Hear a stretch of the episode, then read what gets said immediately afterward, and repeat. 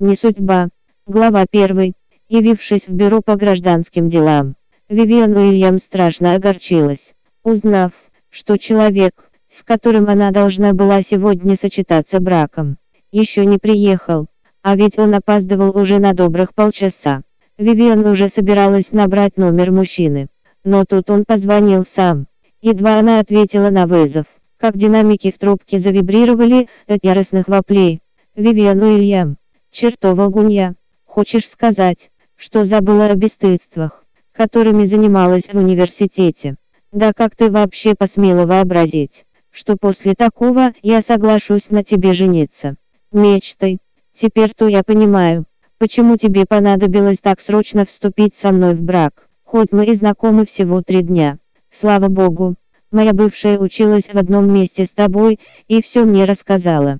Иначе был бы я дураком. Бестыжие. Заорал мужчина и с треском повесил трубку. Вивиан даже не успела ему ответить. Побелевшими от напряжения пальцами, она сжимала телефон, а губы ее в это время беззвучно шевелились, словно шепча невысказанные оправдания. Ее собеседник даже и не думал сдерживать гнев, поэтому его вопли расслышали все вокруг. Люди глядели на девушку с презрением, и взгляды эти были подобны тысячам острых игл, вонзавшихся ей прямо в сердце. Совсем как той ужасной ночью два года назад, Вивиан показалось, что она провалилась в бездонный омут, и неважно, как сильно она будет сопротивляться выхода, все равно нет. На лбу девушки выступили капли пота, и лицо ее залила смертельная бледность. Вивиан сотрясала неукротимая дрожь, унять которую она не могла, как ни пыталась. Все это время за ней внимательно наблюдали из-за угла. Обладатель темных бездонных глаз не двигался и лишь постукивал по подлокотнику инвалидного кресла длинными тонкими пальцами. «Мистер Нартон!» К кофейнику бросился молодой человек, склонившись к самому его уху. Он прошептал. «Мисс Лапес передала, что все еще стоит в пробке. Говорит, чтобы добраться туда, ей нужен как минимум час. Скажи, пусть едет домой». Финик даже не повернул головы. Взгляд его был прикован к Вивиан. Он спокойно добавил, пафосные дамы не в моем вкусе.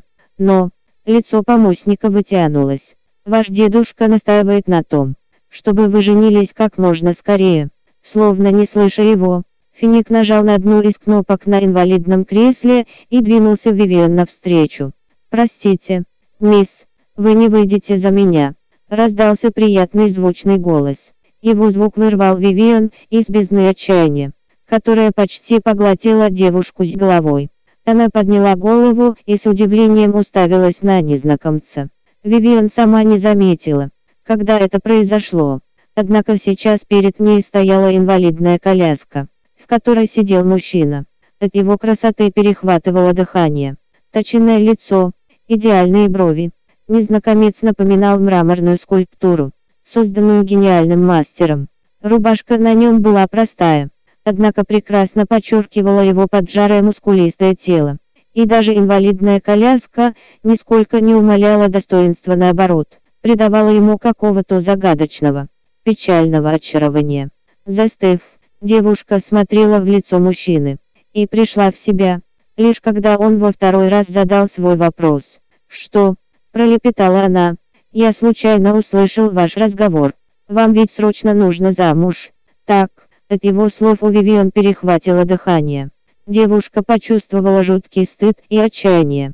Незнакомец, между тем, не стал ждать от нее ответа и продолжил. Какое совпадение. У меня такая же проблема, поскольку цель у нас одна. Может, поможем друг другу.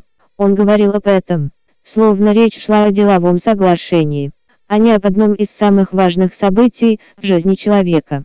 Только тут Вивиан поняла, что незнакомец не шутит, но мы ведь только познакомились. Жениться через пять минут после первой встречи. Это ни в какие ворота не лезет. Мистер, мы ведь даже не знаем друг друга. Вам не кажется, что это как-то слишком быстро и не совсем разумно? Ходить на свидание вслепую в поисках кандидата в супруги тоже неразумно резонно заметил незнакомец. От его прямого ответа Вивиан растерялась и не нашлась. Что сказать? А, теперь я понял. Это из-за того, что я калека. Да, пригвоздил он. Конечно. Нет, на автомате выпалила Вивиан, заметив искорку в глазах собеседника. Она поняла, что ответила именно так, как тот и ожидал. «Мисс», мужчина чинно сложил руки на коленях, не сводя с девушки горящего взгляда. «Я уверен, что вам позарез необходимо выйти замуж. Упустите шанс сейчас, так кто даст гарантию, что появится новый». Вивиан не могла не признать, что разумное зерно в его рассуждениях было.